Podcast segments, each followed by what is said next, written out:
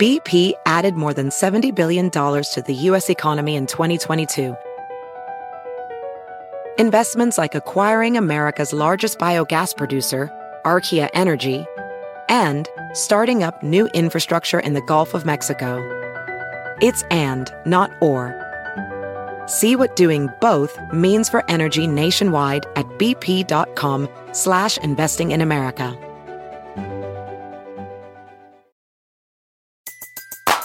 Everybody in your crew identifies as either Big Mac Burger, McNuggets, or McCrispy Sandwich. But you're the filet fish Sandwich all day. That crispy fish, that savory tartar sauce, that melty cheese, that pillowy bun. Yeah, you get it. Every time. And if you love the filet of fish, right now you can catch two of the classics you love for just $6. Limited time only. Price and participation may vary. Cannot be combined with any other offer. Single item at regular price. Ba da ba ba ba.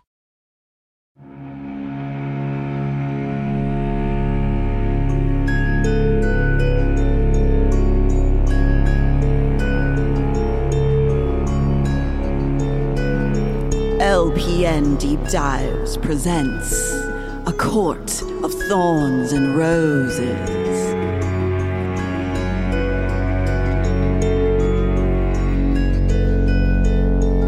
With Natalie Jean and Jackie Zabrowski. I'm cursed, and it's really difficult. okay, for me. I see you and I validate you. Thank you. I I, look feel like, uh, seen. I look like uh what's his name from the room? oh yeah, you do. Tommy Wiseau. What is wrong with us? Where are what year Where is it? are our priorities? I don't think we have any priorities anymore. I do look like him though. Yeah, you do actually look like him. We need to get you some sunglasses. Less like Cassian. Yeah, More hi, like Mom. Tommy Wiseau. No, you look Oh, just but like imagine, okay, imagine Tommy Wiseau directs the ACOTAR show. No. And he himself Imagine plays the sex Cassian. scenes, how many roses there are. I mean, it is a court of thorns and roses, so he's really going to lean into the roses now. If you thought there were roses in the room, you hmm. wait. Oh hi, Feyre. Oh, hi, Feyre.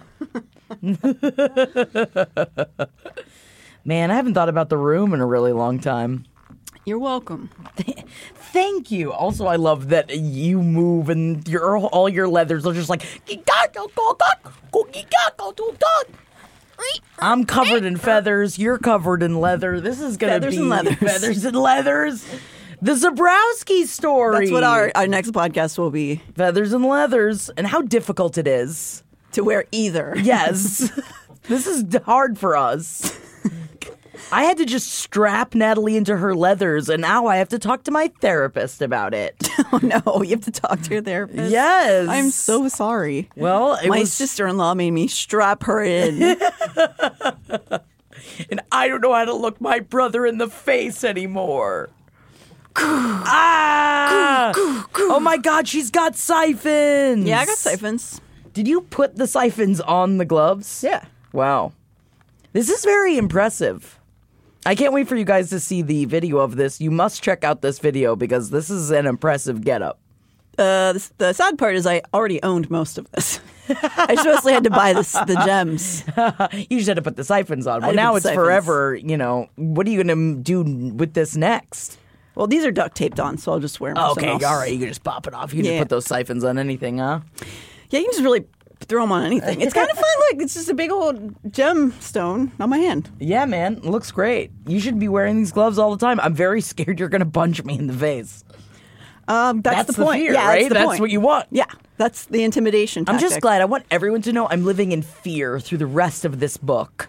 Well, let's get into it. All right, let's get into it. When we last left Prythian, Papa Archeron was coming in clutch. Daddy's home. Daddy's here. Not the stepfather, the father who stepped up. Stepped up finally after 20 something Some years, he Yeah, I'm finally just- was like, wait a second. I could be a father. What if I'm a father and take the most insane route to it instead of just listening to his children. And then I called my daddy and I said, Daddy, why don't you have a ship for me? And he's like, Who are you? And I'm like, Oh, Dad. Would you do you wish that he had a ship called the Jackie? Yeah, of course. Every time I go, that's my ship. Every Oh, time yeah. I see it. That is, I, I mean, for the bit, father. For the bit. Please buy a boat. Can you imagine my father on a boat? Oh, mm. God. Oh, somebody get me eh, off this boat. This got a this car got no wheels on it. Oh, This car's got. Are you leaning into how Polish my father is right now? I'm just and I'm just embodying him. ah, my dad's here. hey, eh, Jackie. Hey. No, he's wearing leathers. I don't know how to feel. Oh, I'm in love with Cassie, and I can't think about my father wearing Ew, leathers. gross, yuck, ew, ew. But all right, then we're getting out of this. Okay, sorry. The wind whipped away the tears rolling down Nesta's face at the sight of our father's ships. Because, of course, Nesta has openly hated her father, re- resented him for Yeah. never helping them after he lost his money. And while Nesta is an extremely harsh person, slash fae, there is some truth in her anger. Mm. He did let his youngest daughter go fend for the family for years, putting her in unknown dangers in the forest. But we have such little insight into his internal struggle. You know, we were left mostly with the series wondering if he simply didn't care about his children or was feeble minded or was he dealing with some internal battle that he couldn't win. I wonder if it was like that he was struggling with like a mental illness mm-hmm. issue that he just simply couldn't overcome it to help his children. It's got that has to be what it is, right? I mean, that's what I would perceive now, but until this moment, you really don't know if he just abandoned his daughters because they don't know where he is. So, for all we know, he could have just been, you know, gambling along the Riviera. Man, wouldn't that be a great way to spend your time? I'm just thinking like I why did I ever leave Atlantic City every time I visit it, you know? It's a dark place. I don't know. I just gambled for the first time, so I'm not the person to talk to about this. I would never go to Atlantic City for anything unless you have a severe gambling problem. Yeah. I used to go go dance there. Whoa, that's awesome. It was fine. When did you stop stop? Guys. Um, but that's awesome. And it must have been not awesome though. It was fun. It was fun. It wasn't like stripping or anything, but yeah, I mean, th- it's it's a dark place. Yeah, did he wear really high boots? Um, I think so. I don't. So- yes, I believe I did. That's awesome. Yeah. Wow. I've never been a go-go dancer. No one's ever asked, and I don't know why. Well, you simply missed out on being objectified. whoa, whoa, whoa, whoa, whoa, whoa, whoa, whoa, whoa, whoa, whoa. I'd hire you. Thank you. Yeah. Um, but yes, so we don't we didn't know what was going on with him, and now him arriving at this battle, it would seem to be the latter. That while he let his children down, it wasn't from just disregard or not caring.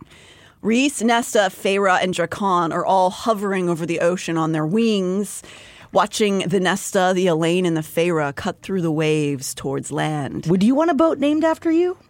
I'm good. Or would it, yeah, would that bother you? We do so many missing stories about boats. I don't. Tr- I don't like it. Are they don't wanna be always named after the people that go missing? Often because, or, or or they're named after the person whose boat it is, or like the one of their kids, and then they're like they end up being like really evil and. Yeah, but if I had a boat, I would definitely call it the Jackie Dash. I'm great. And then it would be. Then you know it's safe. Yes. Yeah. yeah. Uh, Drakon has had told them that he was introduced to Papa Archeron only as the Prince of Merchants last episode, and then asks the group how they know this man. Rhys explains who his mate is, and then asks Drakon if Vassa, who they've also come with, has figured out how to break the spell that was placed over her by Koschei that turned her into a firebird. Ah, I'm the firebird. That's Drak- why I have feathers. I don't. I don't even know if I've said this. I think- I think- covered in feathers. I think it was pretty explanatory, but it's always good to say. Oh, I'm a fiber. I actually think you could also be somebody else that comes in later in this episode. Ooh. I mean, this is technically my wrestling costume because I created a, a a character called Battlebird, and um, Battlebird very similar to Firebird in a lot of ways. Yeah. Um, but they call the same, and isn't that kind of nice? They're family. Oh, they call the same. That's cute. When Drakon tells the group to see for themselves, they turn and spot a soaring, speeding red, white, and gold bird. as it spread its wings wide, trailing sparks and embers across the waves. And I realized what, who now flew at that enemy host. A firebird, burning as hot and furious as the heart of a forge. So that we can assess there. Vassa has not managed to break the spell, but very useful in this final battle against Hybern. Really works out. Really, thanks for the thanks for the Thanks birds. for the help. The court of Prythian believed that they stood no chance to survive this day on this battle, only banking on the hope that the four maid females would be able to dismantle the cauldron. All of this backup support is a big surprise. Now, this unexpected fleet of riches has shown up, and Rhys and Feyre are moved beyond words, tears streaming down Feyre's face. She knows the chances of victory are still slim, but now they stand that much more of a chance and her father come came to rescue her. Ugh. And her father came to rescue her after all this time. Daddy does love me. It must be it must be a nice a nice feeling, you know. Yeah, when they come back around, and then it's like, oh, you do like me, but it's like, do I forgive you for all of the years of the mistreatment? And oh, now we have to undergo therapy, and now we really got to talk through our feelings about what happened through your entire childhood. I think I'm fine. the alternative I'm fine. I'm fine. I think though you can do that or if your father comes with an entire army, an armada, You just save forgive you, him? then you just go neutral. Whoa, then it's neutral. Yep. So daddy gets ships, daddy saves me, mm-hmm. then it's neutral. Then it's over. All right. Well, man, there's a lot of dads that've got a lot of boat shopping to do. I know, right? So, in this brief interlude in the sky, Rhys warns Drakon that Jurian is here, but that his he fights for Prythian and the humans. And Drakon and Miryam, of course, not on good terms with Jurian, but they kind of say, "Listen." Probably save your lover spat for later. He's helping us on our side, okay? Mm-hmm. Drakon nods that he understands, and then he turns to Cassian and gives him permission to lead all of his armies for him. Damn. Drakon and Rhys exchange amiable, if not stunned, words with each other because they haven't seen each other for so many centuries. Uh, before Drakon flies off to his armies. This is so many complicated relationships. Like this is like in the Olympics of all of the like side characters and complicated relationships. But like, but we got to put it by the side because we've got a battle to fight. And um, you know, people come together. It makes me think of the Muppets. It always makes me like brings a tear to my eye when everybody comes out and we're gonna fight them. We're the underdogs. ACOTAR Muppets. Oh my god, please. Although it would get definitely into like meet the Feebles It territory. would be, yeah, it would. With all the sex. It would, yes. It would be very Actually, I don't know if I want that. No, I don't at all. I, was- don't think I was take making a back- jape. Oh, okay. I took it very seriously. I take everything you say very seriously, Natalie. Um, I was making a jape. Nesta's such a Miss Piggy. yeah. I don't think there is a Feyre of the Muppets. Who would be the Feyre? No, that's why I'm. I'm desperately now. I'm like, who's everyone? I'm like, who's Kermit? Like, is Rhys Kermit? I think he's more Cassian. I mean, he would have to be if Nesta is Miss Piggy. I do think he is more of a Cassian. yeah, I think so too. He's not in a Rhys. What is he, a Professor Honeydew? Yes yeah. I mean, very smart. Um, Gonzo's Rhys. Ooh, I've, Chicken, gone. chicken is favorite. His chicken is favorite. yes, she's just like trying to paint, but she keeps going like. Oh, we're so silly. Ah, we're being silly today. Just for today, though. So yes, they are having these to put these side things away, but you know, war puts things into perspective. I think. Yes, you're right. And then Drakon flies off to his armies to go deal with the war that's happening. Feyre watches the Firebirds slam into ships and rain literal fire down, Firebird! causing an uproar and panic amongst Hybern's soldiers. And then Feyre realizes now is the time. She must go now if she's going to attempt to reach the cauldron. Her and Amren, that is. She doesn't think her sisters will be able to handle it, and so the two of them must go it alone. As Feyre is about to be taken to the ground by Rhys, Nesta stops them. It seems watching her father take action has caused a change in her heart Oh just a little. god, her heart has th- grown three sizes this mm, day. Maybe like one size. half a size. half a size. she tells them to use her, Nesta, as bait.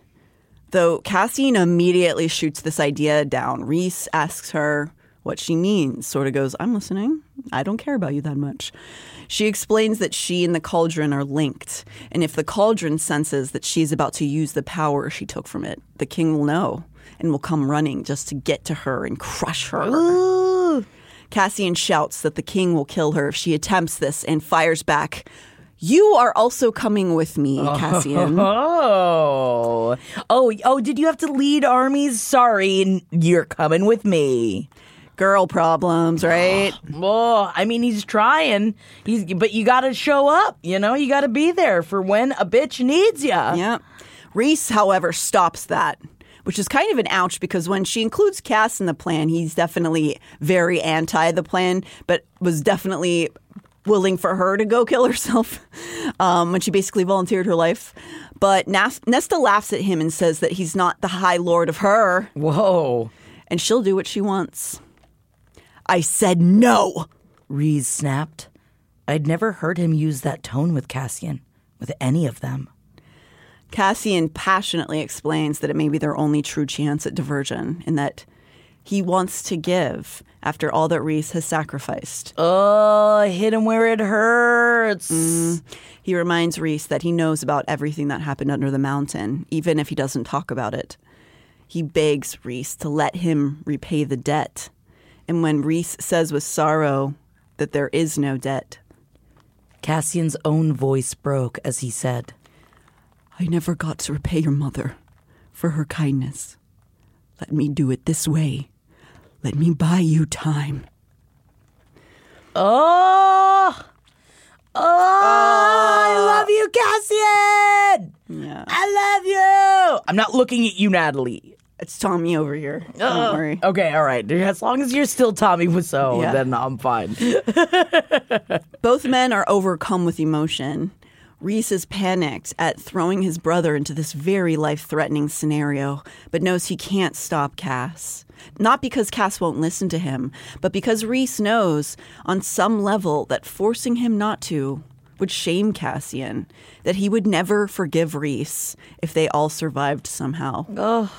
Before they can argue further, Cassian asks Nesta if she's prepared, and she confirms she knows enough from Amren to summon the king. Nesta, knowing this may be her last few moments on this plane of existence, looks to the ground to watch Elain for a moment and then looks at Feyre. Tell father, thank you. You just look over at Elain, and she's just like, Mew, mew, I'm a baby. Mew, I, kinda want think a that's- human husband. Mew. It's kind of what she's doing. I think that's just exactly what she's doing. Every time I think about Elain, just like, come on. I mean, I know that we're going to learn more about Elain in the future. And I think that I do think that Maas is trying to make a point that it's okay if people are different and not all of them want to be warriors or want to fight in a battle. Right. But in these moments, it's very annoying because very everyone is like, kitten. yeah, everyone is sacrificing every part of themselves, and Elain just kind of gets to be a baby. Yeah. But you're right. Not everybody. Like, what would I be like in this situation? I'd also be mule and kitten. Then you get uh, a bunch of I'm, I can't. I was almost gonna say a spoiler, and I didn't. Oh, thank you. Stop myself. So yeah, let me just be my mewling kitten. But I'd be covered in feathers. If I'm going into war, I'm going into war stylish. Oh yeah, The I mean, feathers aren't going to do much to save me. If you're gonna go to battle, Firebird style is kind of the way to go. Yes, I mean I will die very quickly because I don't have a lot of clothes on. Because let's see, let, I'm going sexy Firebird. here. Yeah, I mean, I've got I've got breastplates. They do cover my breasts. yeah, but they don't cover like your heart. No, like all this, the, the like sensual parts are kind of exposed a little still. So you're saying that we can't have sexy battle fashions? well, that's probably why I shouldn't ever go to a war because I would want it to be like sexy. Oh yeah, I'd want to look really good Right? for the pics. Can you guys hear me? I think everyone can hear it. I'm sorry, it's hard to be a warrior. Okay. Yeah, you're right. Leathers. I mean, it takes many, many years to break in those leathers. it's true. These are very stiff currently. Stiff leathers. And then Nesta and Cassian are gone. Rhys and Feyre watch them leave with pain, Rhys feeling certain that neither of them will survive this heroic act. And then Rhys brings his lips to Feyre's one last time as he brings her to the ground to where Elain and Amren wait.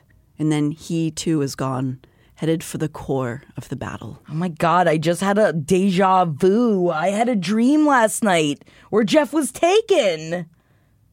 To where? He was gone. He was taken by bad people. And all I kept thinking about was the last time we kissed. Oh, that's very sad. Yeah, now I want everyone to be sad about my dream. Everyone loves when people talk about their dreams. Yeah. this Am I used to having a co-host that hates when people talk about their dreams? it's not Natalie. Natalie will listen to my dreams. Of course. Um, well, that's what's happening between Feyre and Rhys right now. Oh, they just had their final kiss before this all happened. no! Feyre and Amren began their journey through the battle itself under Feyre's vis- invisibility shield. Rhys, if you'll recall, had bargained with the Weaver to make a path towards the cauldron because she was able to smell it. What do you think it smells like? Hot dogs? Mm, maybe, maybe it's the mm. smell that the smeller wants to smell the most. Oh, so it like seduces them the most. And then it goes, no, I'm bad. yes. Um, and you were right, Jackie. She is beautiful. I couldn't remember. I couldn't remember that, but it's just open. It's like when her mouth open. It's all. It's all gross. gross and like twisted, like Tommy Laren, basically. Where Yeah, she's sh- beautiful, and then she opens her mouth and like, ah! Her pathway leads them to the base of a craggy overlook, so up on the hillside where Hybern has set up their camps. But they don't see the Weaver herself. Amren's work with the Book of Breathings has her easily shattering the wards and shields set around it. They begin to climb up the vertical side of the rock face to get towards it. This, I think, is the hardest part of all these things that are happening. You imagine having to just like cliff rock climb? That's why you got to go train on the rock wall all the time just in case of this situation. I have such tiny hands. I can't grip. I mean, Amren has tiny hands. So, do you think I can grip? Should I Yeah. start climbing? Mm-hmm. Oh my god, I'm so scared of climbing. I'm I'm I'm scared of being off the ground. It's fair, but sometimes you just once you do it, you realize it can kind of helps the fear. I used to be Yeah. afraid of heights. And then you just rock climbed it out. I didn't rock climb it out, but I just when I started doing stunts and stuff, I had to kind of Get through it. be c- comfortable jumping off of really high shit. Oh my god.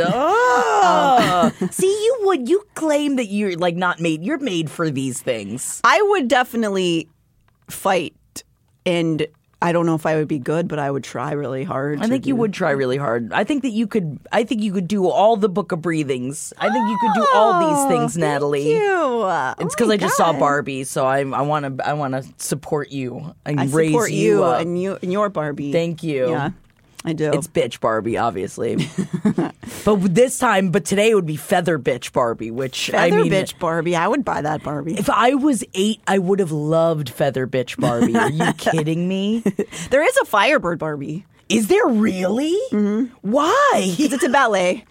Oh, oh, okay. That makes a lot more sense than what I was thinking. I'm, if I'm not mistaken, it's a Misty Copeland doll, Barbie doll. I think. Wow. Yeah, You know more about Barbies than I thought. that's that's about it. Okay. That's my Um, I know more about Barbie ballet. trivia. I know Okay, more about ballet. ballet, Yes, yeah. that makes more sense. Not just Barbie being a raging murderess. That's fun though. That's awesome.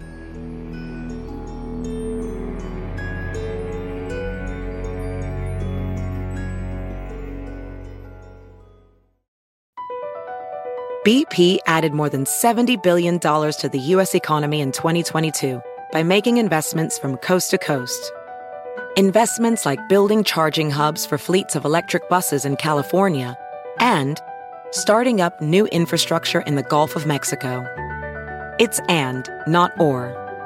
See what doing both means for energy nationwide at bp.com slash investing in America.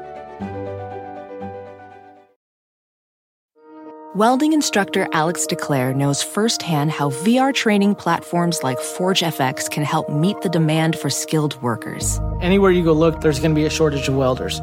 VR training can help welding students learn the skills they need to begin and advance in their career. The beauty of virtual reality is it simulates that exact muscle memory that they need. Explore more stories like Alex's at meta.com slash metaverse impact. Every day, our world gets a little more connected, but a little further apart. But then, there are moments that remind us to be more human. Thank you for calling Amica Insurance. Hey, uh, I was just in an accident. Don't worry, we'll get you taken care of. At Amica, we understand that looking out for each other isn't new or groundbreaking. It's human. Amica, empathy is our best policy. Everybody in your crew identifies as either Big Mac Burger, McNuggets, or McCrispy Sandwich. But you're the filet fish Sandwich all day. That crispy fish, that savory tartar sauce, that melty cheese, that pillowy bun. Yeah, you get it. Every time. And if you love the filet of fish, right now you can catch two of the classics you love for just $6. Limited time only. Price and participation may vary. Cannot be combined with any other offer. Single item at regular price. Ba-da-ba-ba-ba.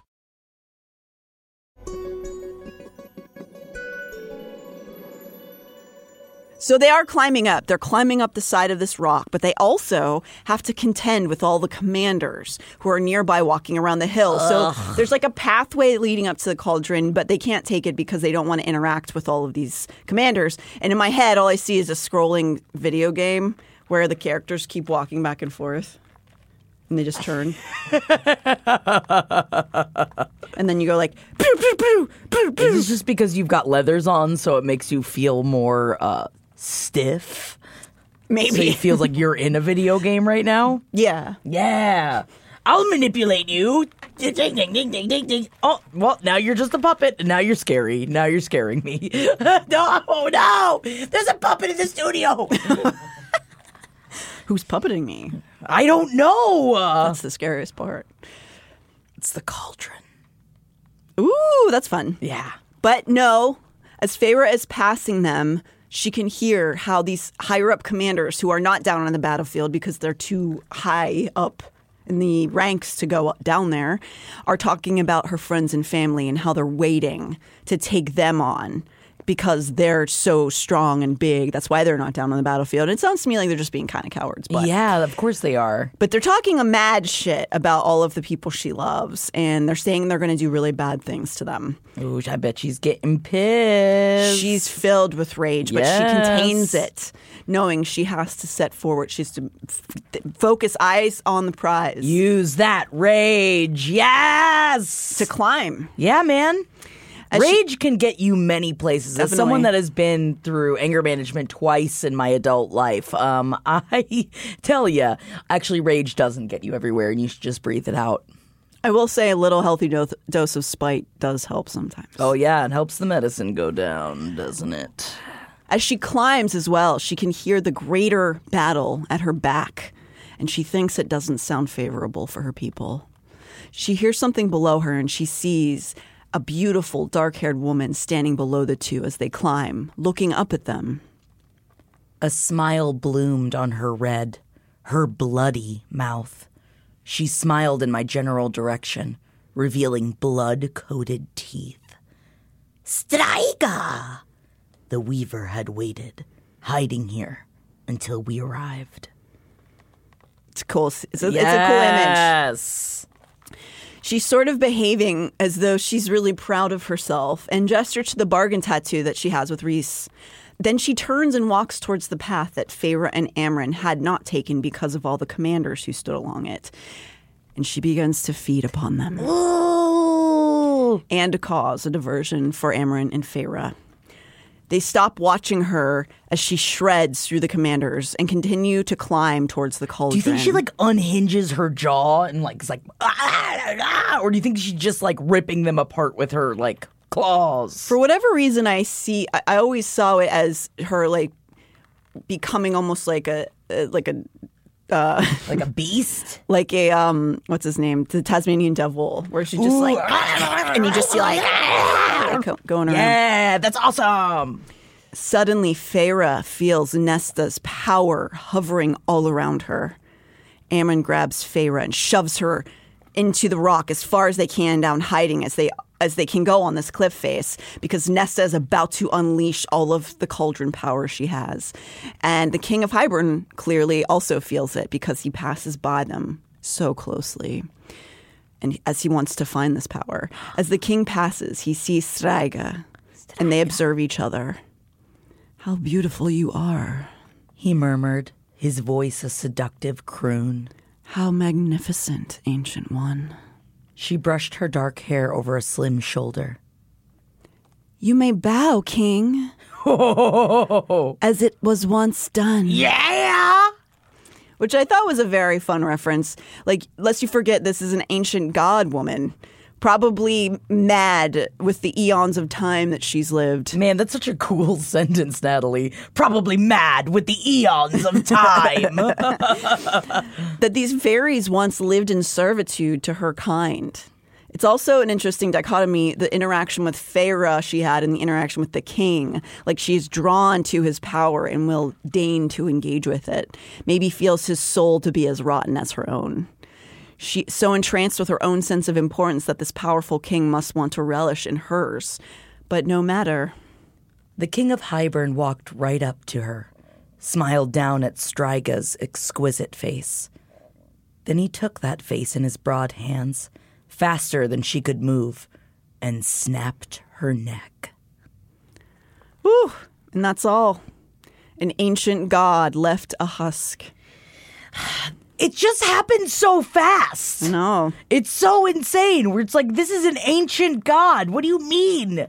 That just like her neck just gets snapped? Yeah, I think maybe the implication being that everybody is foul. There's ways to take anyone down, and that the king was just so arrogant and so confident in himself that he just just destroyed her easily. And shouldn't we all take that into account? Shouldn't we think about our confidences? Even you could kill a Stryga if you believe in yourself. Mm, is that what we take from it? Be more like the king of Hybern. like the king of Hybern. No, I'm just saying that, like, you know, if there's one thing we can learn from evil people, it's that confidence in yourself can get you very far. It is true. we see it a lot. We don't want to take lots of things from evil people, but just just little pecks. Confidence does get you a lot of places. It really does. Before any sort of magic can revive her, the king throws her to a couple of nearby Naga hounds who proceed to rip her to shreds. Just another body on the pile. And the king moves on, ready to find Nesta. And if he just did that to a god, it's not looking hopeful for Nesta. No, it's really not. Feyre is frozen in despair, but Amren urges her on. If they are all going to sacrifice themselves, you make it count. Yeah! So the two of them run up the remainder of the space between them in the cauldron. As they reach it, Feyre feels the hate seeping out of it. She despises being near it, but knows she must. Amren tells her to put her hand on the cauldron, and though she is terrified and knows this may kill her, she obeys. It immediately starts taking from her, and she has to fight to remember her name. Whoa. She seeks out for what the Ouroboros showed her because it is a tether to her inner core. Sick. But then, the, her last lucid moments, she watches Amren close the book. She drops it and kicks it behind her. Amren had lied. She did not plan to leash the king or his army with the cauldron and the book.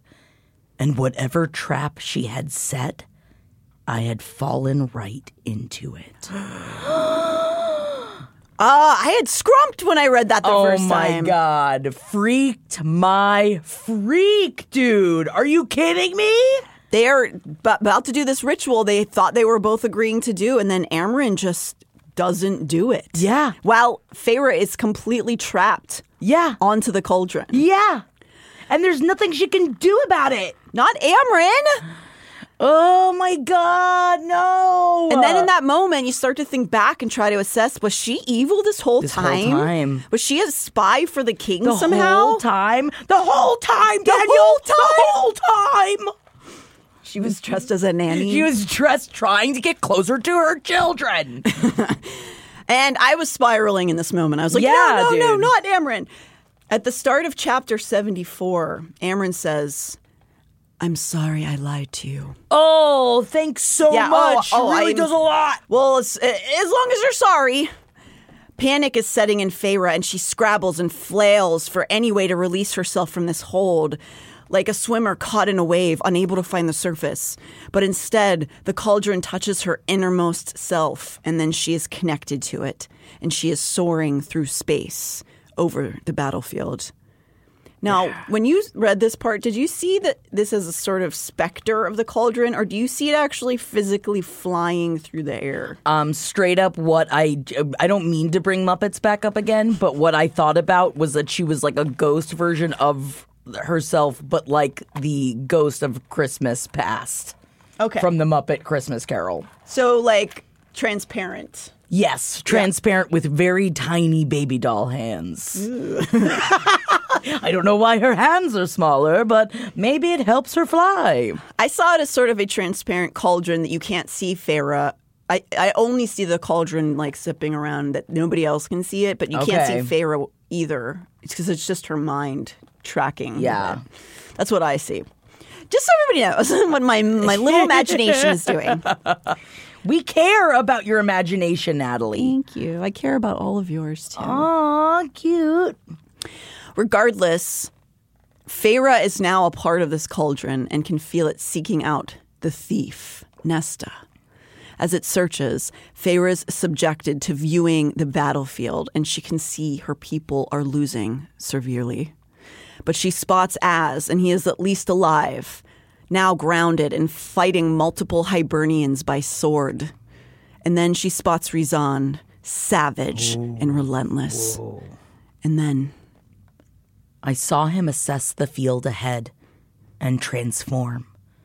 The talons came first, replacing fingers and feet, then dark scales or perhaps feathers. I couldn't get a look at them. Covered his legs, his arms, his chest. His body contorted, bones and muscles growing and shifting. The beast form Rhys had kept hidden, never liked to unleash. the beast that he would have become onto Amarantha had she not owned him body and soul.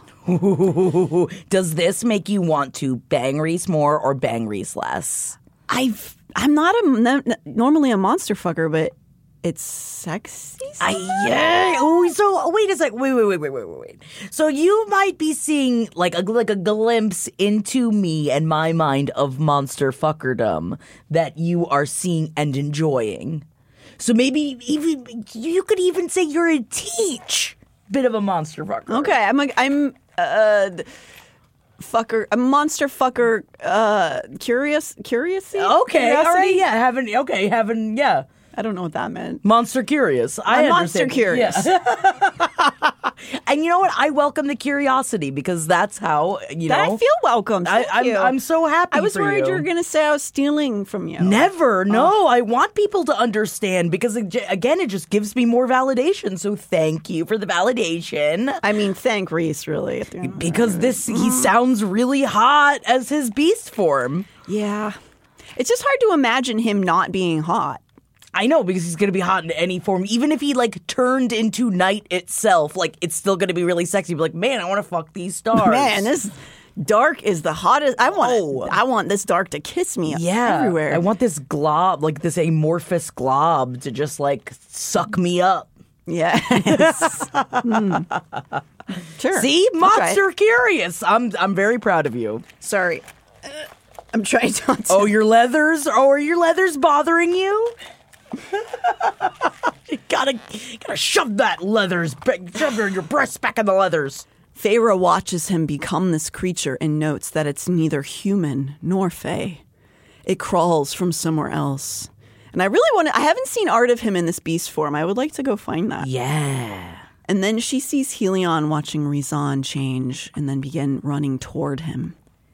If Rhys was a flying terror crafted from shadows and cold moonlight, Helion was his daytime equivalent. Made of gold feathers and claws. Sick. Together, they began to take on the highest ranking Hybern soldiers. Ah! Then the cauldron is moving towards the sound of Nesta's voice, and Feyre is shocked to feel that Nesta's well of power runs so much deeper than any of them could have guessed. As she can hear Nesta and Cassian, hear Nesta tell him that the king is approaching, she realizes that Nesta very well may hold enough strength in her to kill the king. Whoa. And that's clearly what she's intending to do. And then the king is in front of them. Feyre holds her breath, waiting for the cataclysm. Nesta's power rallied, then vanished. Cassian did not move, did not dare. For the king of Hybern held my father before him, a sword to his throat. No! Bum bum bum! King's got daddy, king, king's got daddy. What are we gonna do? Because you could say what you will about the king, but the king's mom didn't raise no fool. Mm, get that daddy. He knew that there was power within Nesta. It's why he's been seeking her out and knew that there were would be few people who would stop her from using it. Why doesn't he like in my head? I'm like, try to seduce her. Why do you have to destroy her? What if you seduced her and then you have her power? He does sort of at this scene Yeah. a little. I just feel like give your bet. He doesn't have the riz. I think the king needs more riz. I think he's all out. And I don't know how to get more riz. Go to a store. That's why you become mean. Yeah, because you ain't got the riz. Mm-hmm. That's what the problem is. I'm youthful. you are. Thank you. I did have to look up that word the first time I heard it. You know, I think a By the way, people- it's like short for charisma. In case you didn't know, um, I had to look it up too. um, I think more people than they would admit look up slang words. So I, Don't worry I, about I, you have to stay relevant. How else are we supposed to stay relevant? I got to look up these things sometimes. I think you're you're showing your hand too much. Don't, don't put me away. I know I don't exist anymore as a middle-aged woman, but don't put me away. You're hardly middle aged. I am. My uh. mom referred to me as middle-aged. That is a very boomer version of tell- talking to a woman. I'm sorry. I, I love your mother. But that was an era when they were, I mean, even when I was growing up in the 2000s, I remember being 23 and, and dudes who were much older than me going, oh, better clock's ticking. Oh my God, clock's ticking that young? Yeah, I remember, I have a very specific memory of my best friend at the time on my 23rd birthday when I was dating a man 13 years my senior who was absolute garbage. Perfect for you? Oh, okay. And, um, uh, made a, a joke, quote unquote, saying that he's gonna have to trade me trade me in for a newer model soon. Uh, Did you still consider this person a friend after she said something like this? Well, we're not actually friends anymore, but it was a while after that. Um, but that was sort of like what we were being hand fed.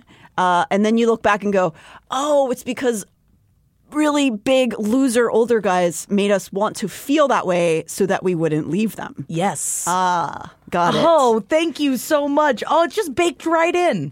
Just to keep you around, keep you shamed. Yeah. and Then get rid of you. Yep. Oh, thank you Oh so no! much. Oh no! No no! See, that's another fallacy. It's a lot of times them not getting rid of you. It's more of them desperate to keep you at all costs, even stalking you across states. Um, don't believe that shit if you're a younger woman. A lot of times when guys are saying shit like that to you, it's because they are deeply insecure and they are so scared to be alone. So just remember that. Yes, thank you. Yeah. Anyway. Tommy Wiseau, you're very wise today. Mm. That is not something I think Tommy Wiseau would say. I'm pretty Good dog. sure. I don't remember any other things he says. No, I, I think the watching the room over and over again. I think specifically for our age group, like I've never watched it sober. I've never watched it coherently. I've never like sat in the middle of the day and watched the room. No. It was always just like on when you're drinking a bunch of tall boys and just being like, "Yeah, I love this movie." It did its job, you know. Technically, he did a job of a of a movie maker. He made and it. we all watched that movie. Yep. So the king has kidnapped her father. And Nesta and her father lay eyes on one another for the first time in a long time. In this first gaze upon her, he marvels at her fae form. She was human last time they interacted. Nesta, he says. Both Nesta and Papa seem beyond words, but the king is loving this interaction, prattling on about how one of his daughters married, quote, very well while he was away, etc. My father only gazed at my sister, ignored the monster behind him, and said to her, I loved you from the first moment I held you in my arms. And I. I am so sorry, Nesta. My Nesta. I am so sorry for all of it. And now again, maybe it's because I've got my own father issues, but when I did first read this, it was like too little, too late. Even though he showed up with three boats, even though he showed up and like saved them and helped them, I'm still just like, Mm-mm, not enough, Daddy. Which is a fair reaction. I would also add the caveat that she punished him for years for it. And so, Mm. like, maybe she could take this as an apology because she was so cruel to him as well. Yeah. It wasn't like she, like, kind of did what Feyre did because she, you know, Feyre is not having the same anger towards him, but like she took care of him regardless of the fact that he was negligent with them. But Nesta was mean to him. And so maybe she could accept the apology because he is now, I don't know. I don't know how I'm feeling about it really. Right. But I see what you're saying also. Nesta, for her part, can only muster please to the king, too overtaken with emotion. The king asks her if she's willing to give back what she stole from the cauldron. And Papa is trying to shake his head no at her. Don't do it. Don't save me. Don't give it back to him. Nesta says yes, so quickly. She's often cold and unreadable, but to Feyre's regard, she loves too fiercely to be able to let it all out. And this goes to show so much of Nesta's character. Yeah. In that, like, this says so much about her and makes me, like, think more of her because at this point in the book, I'm just like, man, Nesta's just such a bitch all the time. Like, I don't know if I'm ever going to like this character. And this is like this first moment of, like, aha, you've got a heart in there, I see. Almost like she's so similar to her father, it makes her angry. Whoa. Oh, therapy eyes, there are therapy eyes. That just makes you look more kind of like a bird because you're wearing bird costume. Oh yeah, I was gonna put on a beak, but then I realized it was gonna be difficult to, do talk, the yeah. podcast with the beak on. It would have been cute. I would. I look pretty sex as a monster fucker. I will say I look pretty sexy as a bird. I bet. I mean, with the beak on, you already do look sexy. Thank you. It's like Zoobilee Zoo. It is like Zoobilee Zoo. Um, Oh God, is that where my monster fuckerdom came from? it's quite possible. That lion man, I tell you. I get it. It's nimble. so it, is like her father, you know, she's been an island in these books. We don't really know much about her except that she's kind of cruel. Um, but Feyre has said that she loves so fiercely, and, and it's in these moments that you will see it come out that even though her she through her contempt for her father, she was willing to die to save him that day. Father Archeron starts to rage, telling the king to keep his hands off his daughter. I heard the crack before I realized what happened. The king has snapped another neck. Man, he's just a neck snapper. I have just never seen this much neck snapping, back to back neck snapping. It is if you are a, an evil fuck a power move because you barely do. You Yeah, just a your little movement. Yeah. Their father drops to the muddy ground. Feyre can only watch and watch and silently scream. Nesta's power snuffs out entirely what the king wished to accomplish. Cassian quickly throws up a shield as he feels Nesta's power stifle. His rage explodes and he launches forward, throwing himself into battle mode as the king laughs. Cassian knows he can't win, win against the king's harnessed power, only hoping to give Nesta time to run. Cassian pushes the king towards a line of trees nearby as Feyre watches her sister kneel down over their father, close his eyes, and kiss his forehead. The most warmness we've ever seen Nesta give anyone. Damn. And then her eyes shoot forward, and Feyre feels the cauldron squirm under her rage. Cassian screams, and Nesta's focused power rocks the ground beneath her.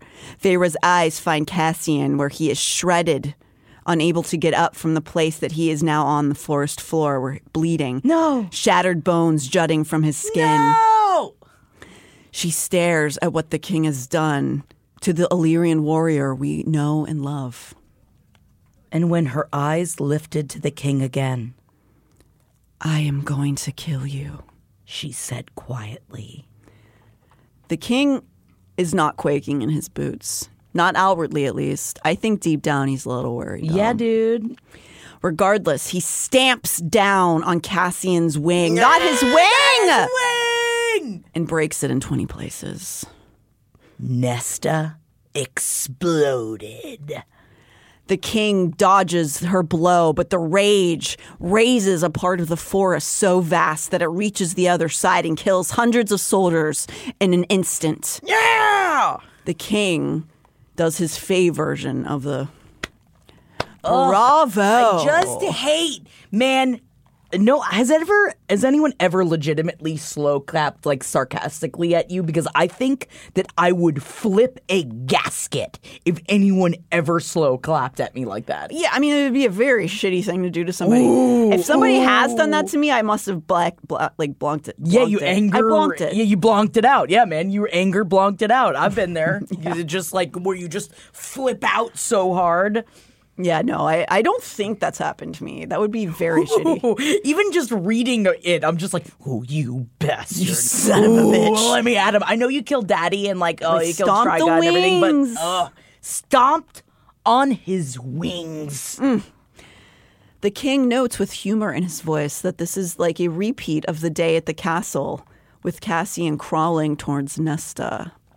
Only this time, Nesta isn't shrieking in fear.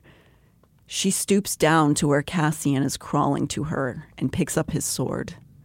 The king, who has been sort of flirting with her this whole time, laughs and is like, Oh, okay, I'll play swords with you, little girl.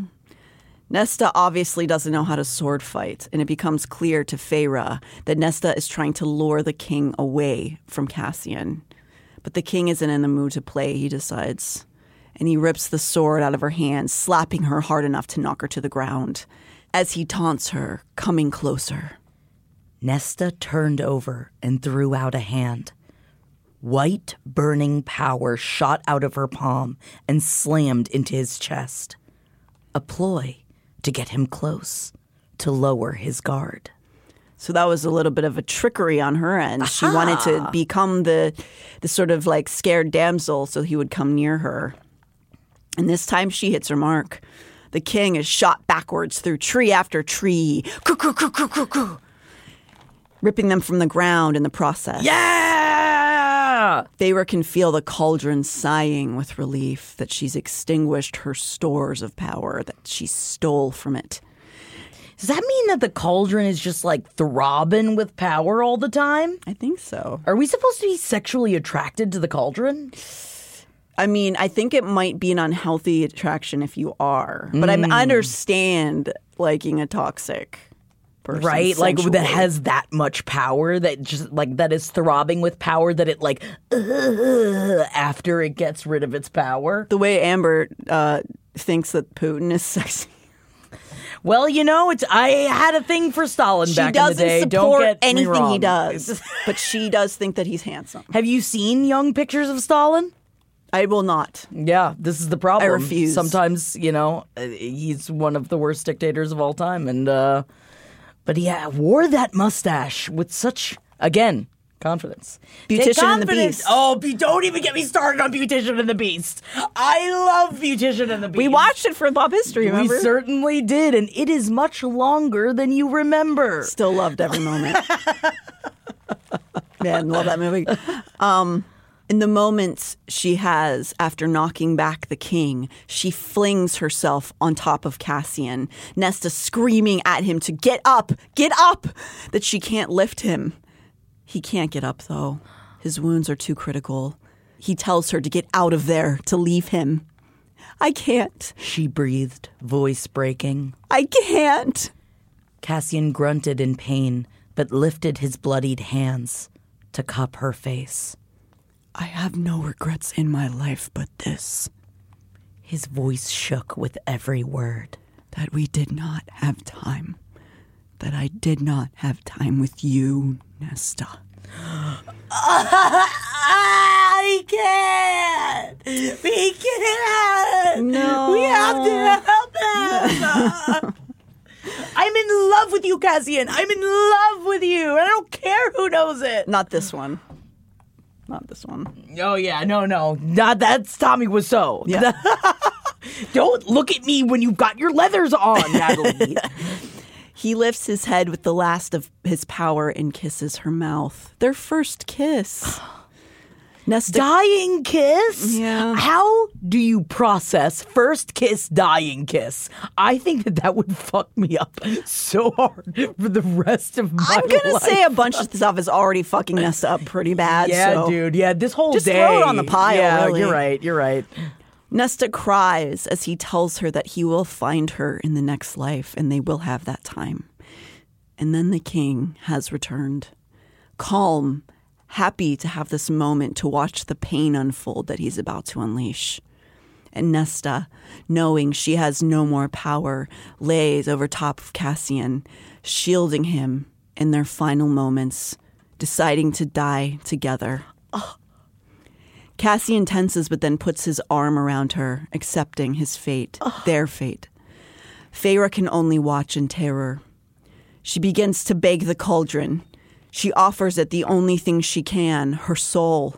She will give her soul if it saves the two of them. She is ignored. The king's power starts to generate in his hand, Feyre watching helpless as he begins the death blow. And then he stops and he starts to choke, and Feyre thinks the cauldron has accepted her offer. But as a black blade broke through the king's throat, spraying blood, I realized someone else had.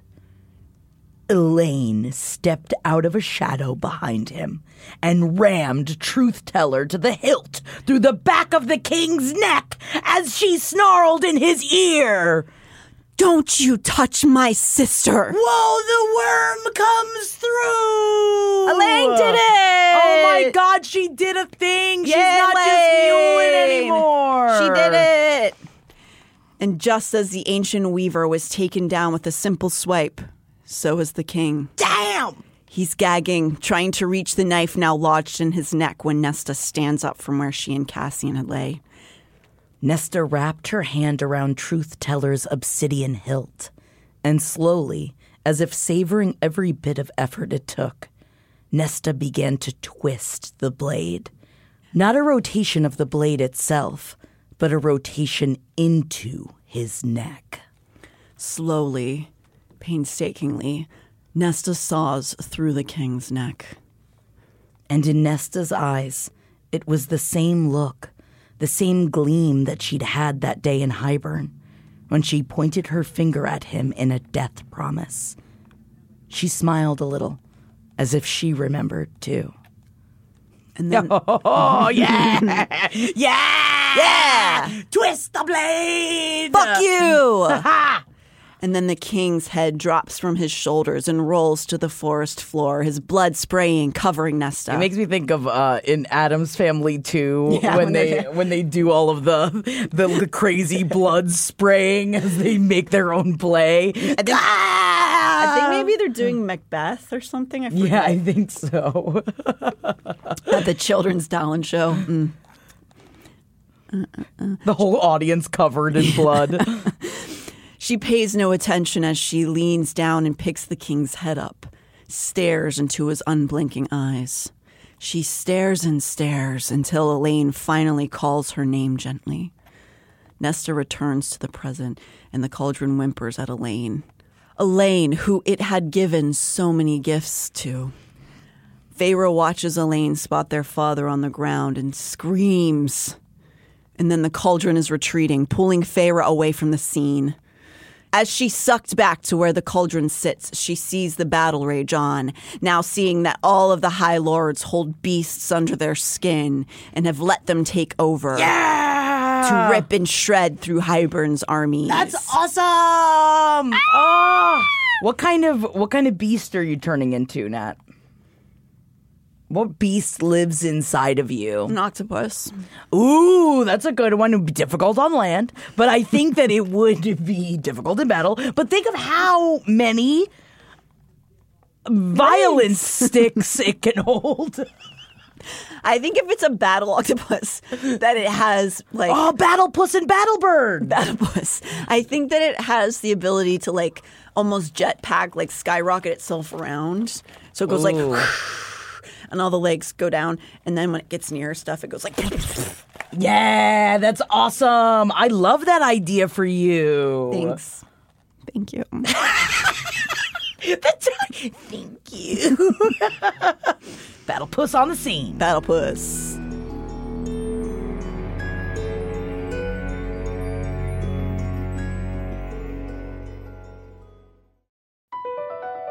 BP added more than $70 billion to the U.S. economy in 2022 by making investments from coast to coast.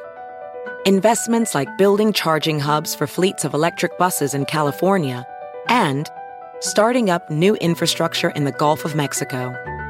It's and, not or.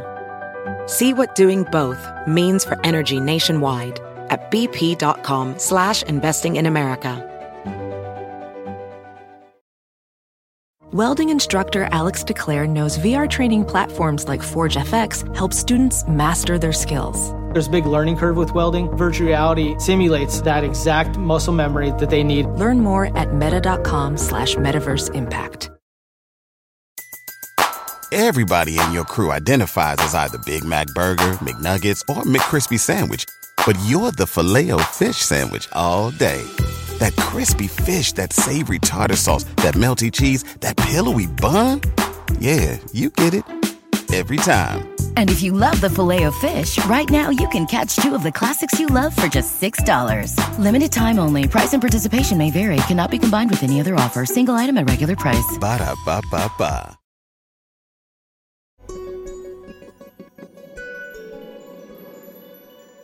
No one knows yet that the king has been beheaded. And so the battle rages on with no high commander, and Feyre's people are still dying. She feels anguish run through her as she flails and tries to do anything she can to escape this floating prison.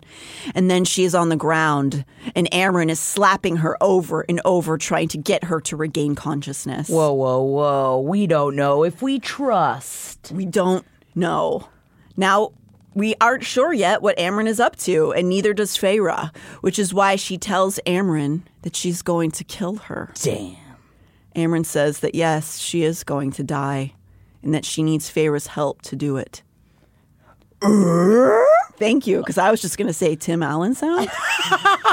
Why do you refuse to grunt in the Tim Allen as? Uh? Yeah, I just don't do there it it is. well. Uh?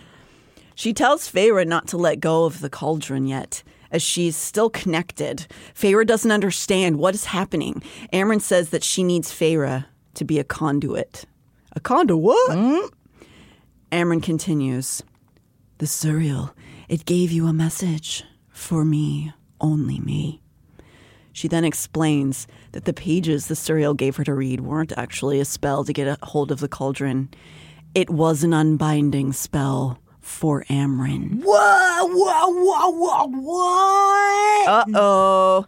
She says that when Feyre helps her out of this Fae body, that she will be able to wipe out the entire army. Because like I kind of did forget that Amren is also like an insane creature trapped inside of a Fae body. Yep. And then I was like, oh shit, I forgot she's got all that power, crazy power too. Mm-hmm. But again, this is another one of these things communication.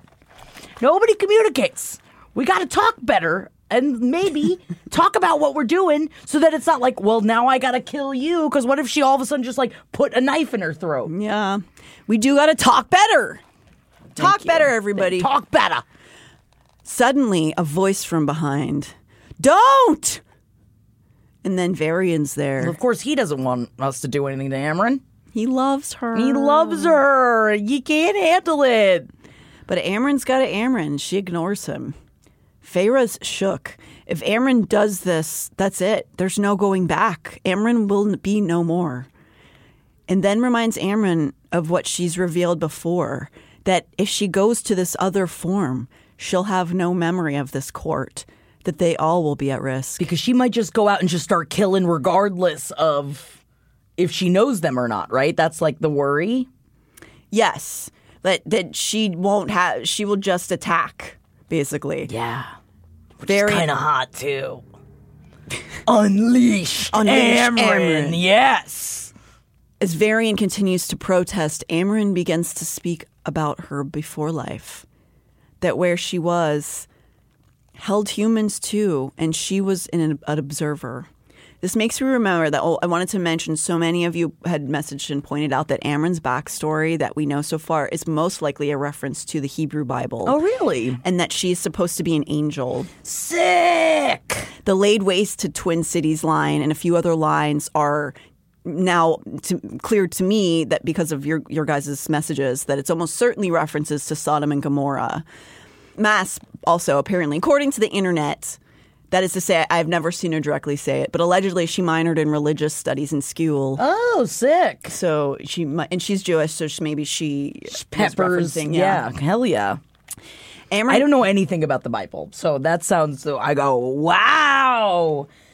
Whoa! and I read some like sometimes I'll like get like a badass quote. What is it from the Book of Revelation?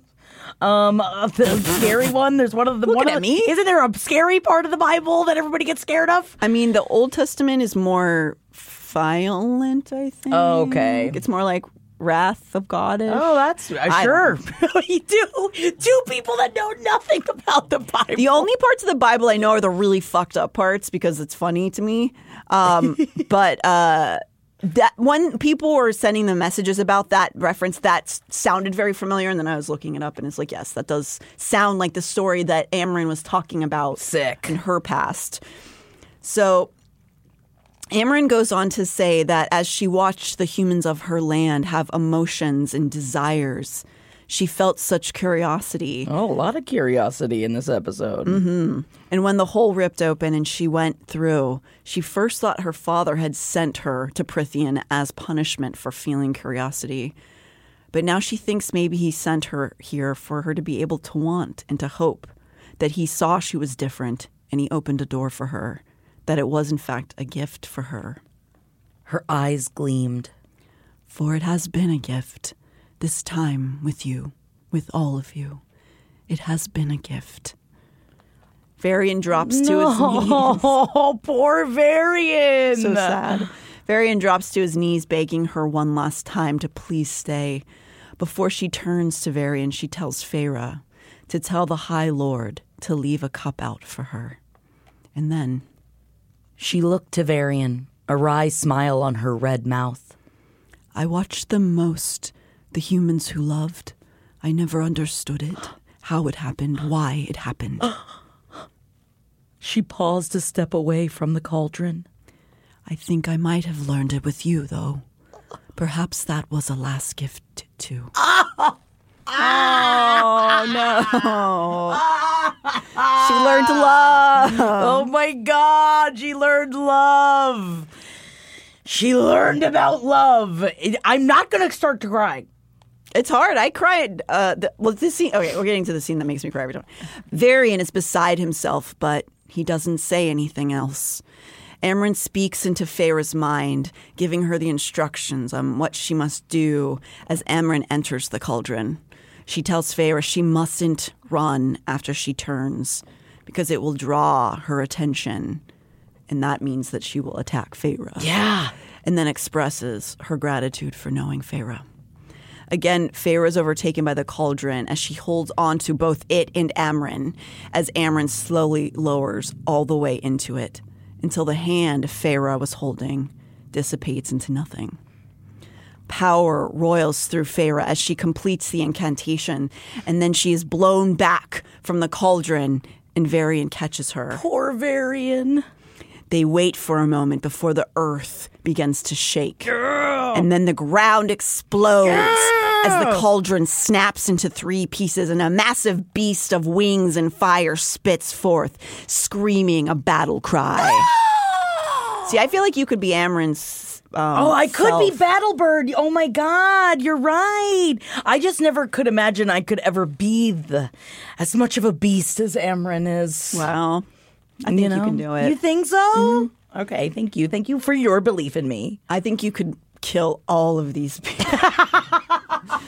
Yeah, while I'm crying, being like, I'm sorry. I'm, so sorry. I'm so sorry.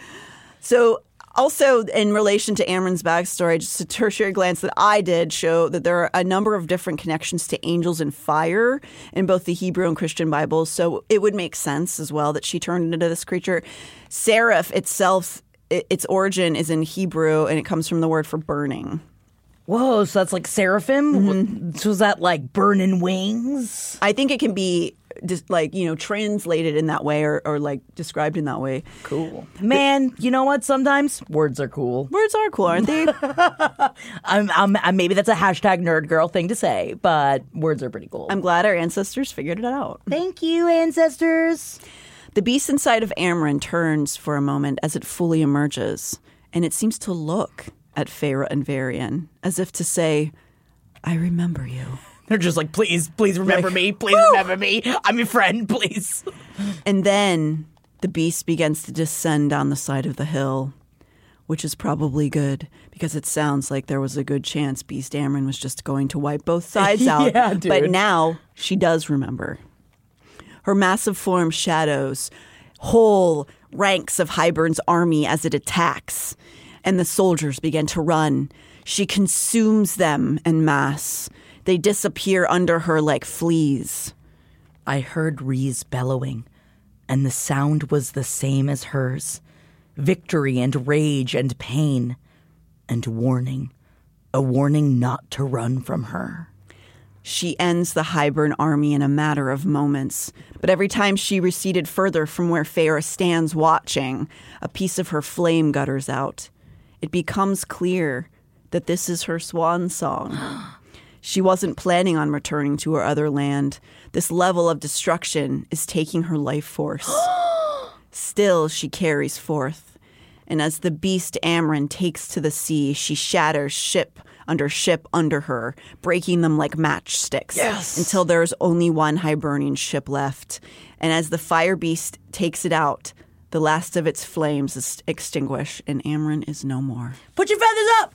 Put your feathers up for Amren! Feathers up for Amren! Pour one out into my mouth. Yeah, pour don't pour it on the ground. Am- I'm not pouring it on the ground. really Too many electronics yeah. in here, but I'll pour one into my mouth for Amren.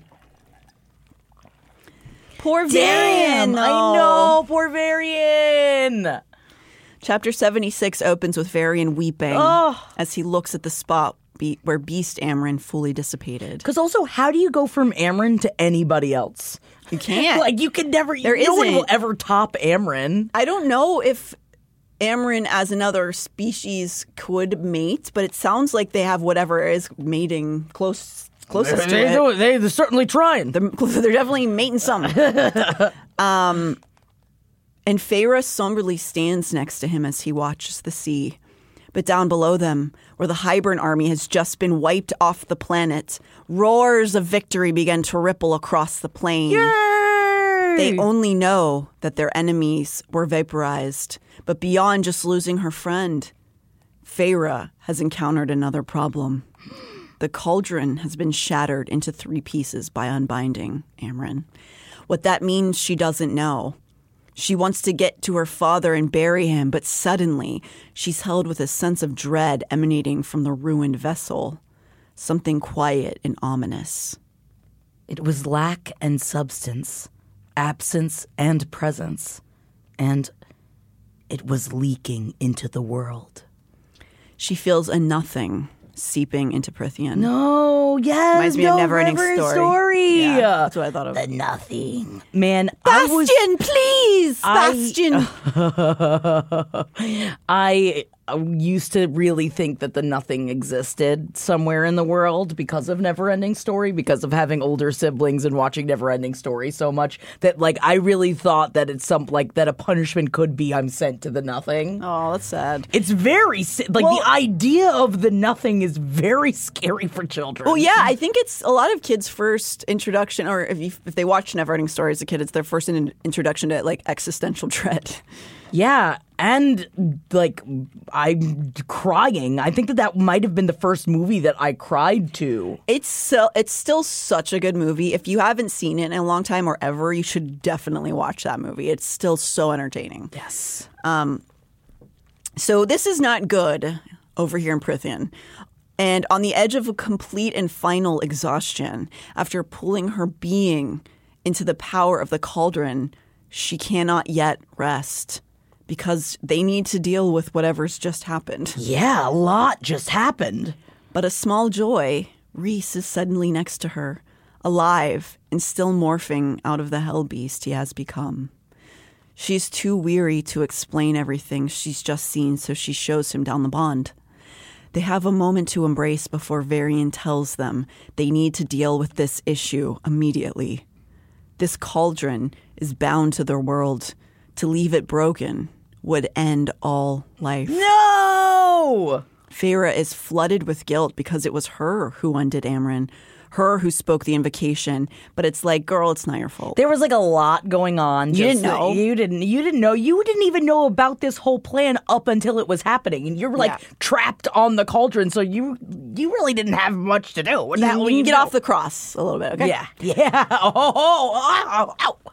She gra- she grabs the book of breathings that Amren had kicked behind her in what feels like such a long time ago, looking for anything inside of it now that would make sense to her inside of this book. But as Amren had said, it, it, it was in a language no one had spoken for thousands of years. Man, really need Amren. You really do. and frustration, Feyre throws it into the dark void spreading out of the cauldron. And I don't know if I I'd be a little hesitant to just throw stuff in there. Oh yeah. I've seen poltergeist enough times to know you can't just be poking around in a portal. No, it's going to come back out. come and It's going to scream in yeah, your face. Mm-hmm. You're going to be covered in goop, and then then Gwyneth Paltrow will be there, and things will get really sticky. I don't want Gwyneth Paltrow there. No, and she goes, I don't. I put things in my vagina too. and then that shoots out of her covered in goop Mm. as well. Everything's slimy. Don't put it in her portal either. Don't do I'm it. saying. No. Feyre returns to Rhys and admits she doesn't know what to do. But Rhys has an idea. She has a talent as a conduit. She should try to remake it with her power. Rhys is speaking playfully to her in a way that makes me nervous, as though he's trying to calm her about doing an impossible feat. He tells her that he will help her, even though both of them are so battle weary. He says, Humor me. I blinked, that edge of panic dulling a bit. Yes, yes, with him, with my mate. She's scared to try this, to try to use her his power to go through her body to try to fix the cauldron, but Yeah, I'd be scared too. but she feels his confidence and it it assures her. Feyre thinks back on the spell she just learned from Amren and believes that she can adjust it to try to reverse the shattering. I hate this scene. I don't even want to talk about it. I it. hated reading it again. I didn't want to read it again. It makes me so upset, man. Oh, we have. It's literally our jobs to talk about it, so Oh, we have yeah, to talk all about it. all but- right. But I just want everyone to know I cried again, even though I know I knew it was coming. Okay, so as she observes the emptiness of what's coming from the bro- broken cauldron, Feyre remembers when she first looked upon the mural in the spring court, the story of their world, what we opened this podcast with. It started with a cauldron. And when it was held by female hands, all life flowed from it. She places her hands on a jagged piece of the cauldron just as Rhys steps behind her, acting as a tether. I reached mine out, Rhys's power rippling through me. United, joined as one, ask and answer. I cupped my hands as if the cracked thirds of the cauldron could fit into them, the entire universe into the palm of my hand. She begins to repeat the spell that Amren had taught her, and Rhys's extraordinary strength flows through her and into the pieces. Almost immediately, movement happens. Light appears at the cracks. She feels the power seeping out of her mate into those cracks, forcing the pieces to begin moving towards one another. Slowly they slide. But it requires more and more energy. Feyre can feel the strain of him. He gave it to me. Rhys handed over everything. I was a bearer, a vessel, a link. I love you, he whispered into my mind. I only leaned back into him, savoring his warmth, even in this non place. Slowly, slowly, where the pieces had come back together, light healed the cracks, erasing the seams. She can feel him shaking behind her, and she puts all of her own power into what he's giving, all of her kernels of magic. And then they've done it. The cauldron has been remade and has again sealed the beginning and end inside of it. You're going to make me read this? Mm-hmm. You bitch. Mm. I turned. It took me a moment to grasp it, what I saw. Rhys was sprawled on the rocky ground, wings draped behind him. He looked like he was sleeping. But as I breathed in, it wasn't there.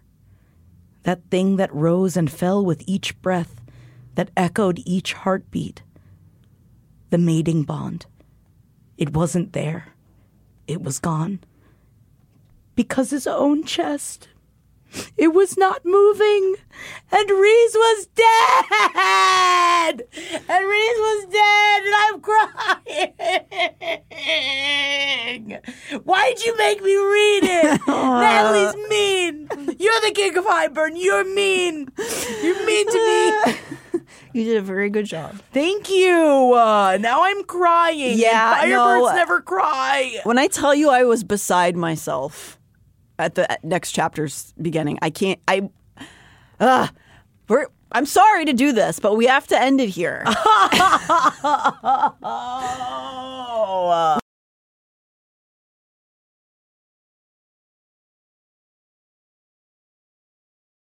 yeah, I. I'm sorry, everyone. This is where it it it ended. Natalie's um, the king of. Hybern now, and we all have to. We're gonna snap necks and cuts off her head. No, God, please don't. I won't cut off your head. If you do, the we're not going to be able to finish the book, and we won't know what happens. No, I'll just try and squeak it out of your neck and just go like, ah, yeah, exactly, but with your neck hole. I was like, you just keep reading it. That's how much That's I appreciate you. puppeteering me. I Yeah. Oh my god, it was me It the was you whole time. Yep.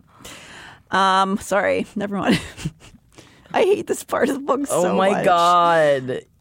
Will he be okay? I don't know. It says he's dead. We'll have to find out next week. Please read up until the end of A Court of Wings and Ruin. No dudes grappling with erotica this week. Again, we are not in a sexy period of time in these books unless you are a super weirdo, and I am not doing those scenes for you. Hey, babies! For more fairy talk and hot touch, join us every week here on LPN Deep Dives ACOTAR, available wherever you get your podcasts.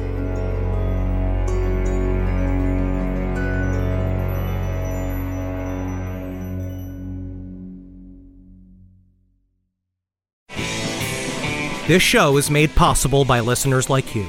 Thanks to our ad sponsors, you can support our shows by supporting them. For more shows like the one you just listened to, go to lastpodcastnetwork.com.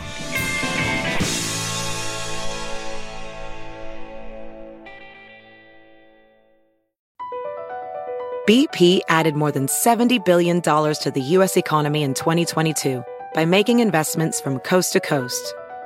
Investments like building charging hubs for fleets of electric buses in California and starting up new infrastructure in the Gulf of Mexico. It's and, not or. See what doing both means for energy nationwide at bp.com slash investing in America. Everybody in your crew identifies as either Big Mac Burger, McNuggets, or McCrispy Sandwich. But you're the filet fish Sandwich all day. That crispy fish, that savory tartar sauce, that melty cheese, that pillowy bun. Yeah, you get it. Every time. And if you love the filet of fish, right now you can catch two of the classics you love for just $6. Limited time only. Price and participation may vary. Cannot be combined with any other offer. Single item at regular price. Ba-da-ba-ba-ba.